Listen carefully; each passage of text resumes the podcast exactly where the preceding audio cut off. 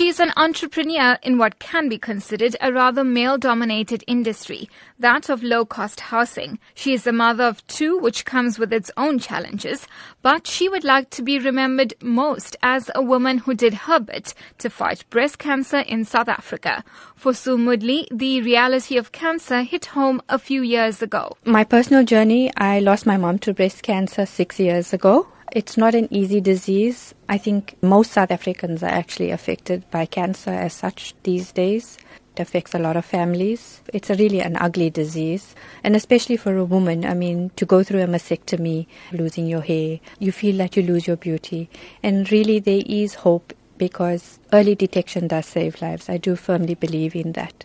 She also went through a few breast cancer scares. I've had cysts and lumps, which I've had surgically removed as well. And that actually motivated me because when I thought to myself, here I am, I'm a business person and I can afford to go to a private institution and see the best doctors. But there are so many women out there that do not have that access.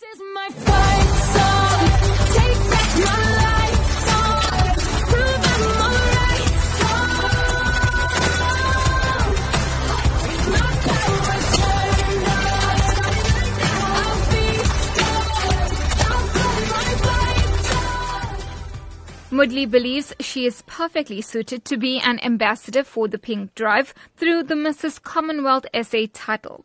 As an NGO, the Pink Drive runs three mobile breast check units as well as six educational cars. They travel to areas across South Africa conducting diagnostic mammography screening, gynecology services, and empowering women and men through education.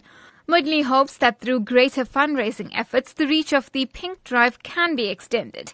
And so she is determined to be crowned Mrs. Commonwealth, South Africa. It wasn't an easy decision for me to actually do the pageant because I've always been a very private individual now all of a sudden I find I'll have to put my face on magazine covers and newspapers, attend a lot of events. So it's been a bit of a journey for me, but it's one that I'm walking the journey and I'm very happy. Moodley feels her business acumen and her love for uplifting people will also hold her in good stead for the pageant.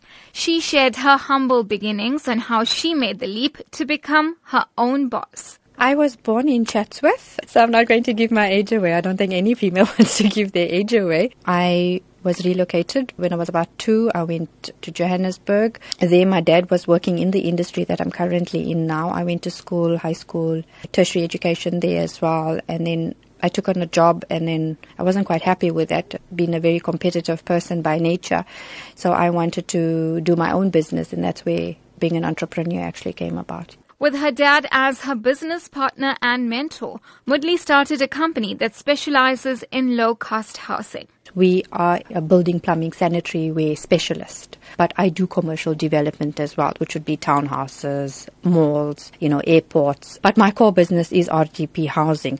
I think for me, just being on that social level, to socially empower people to know that they have access to a home. I was quite saddened by the Eldorado Park where people were actually having all these social issues with demanding housing. I'm trying my utmost best as a supplier to municipalities, to government, to civil contractors to try and get this ball rolling where we try and have more houses being built for people so that they have access to free and running water and sanitation and a home. For Moodley, balancing the many tasks as a mother and businesswoman is all in a day's work. It is very, very difficult, but I juggle it quite easily. My day starts at 5, sometimes 4 in the morning, and I run through with it till about 10 at night. For me, when I wake up in the morning and I go out there and I do something, I know that I am contributing to society as such, to my fellow humanity that for me is what drives me every day is knowing that I'm doing something to make South Africa a better place.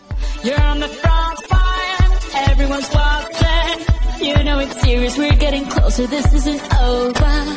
The pressure's you feel it, but you got it all, believe it. When you fold it up, oh, oh, and if you fold it up, eh, eh, samina, mina, sangalewa, cause this is Africa.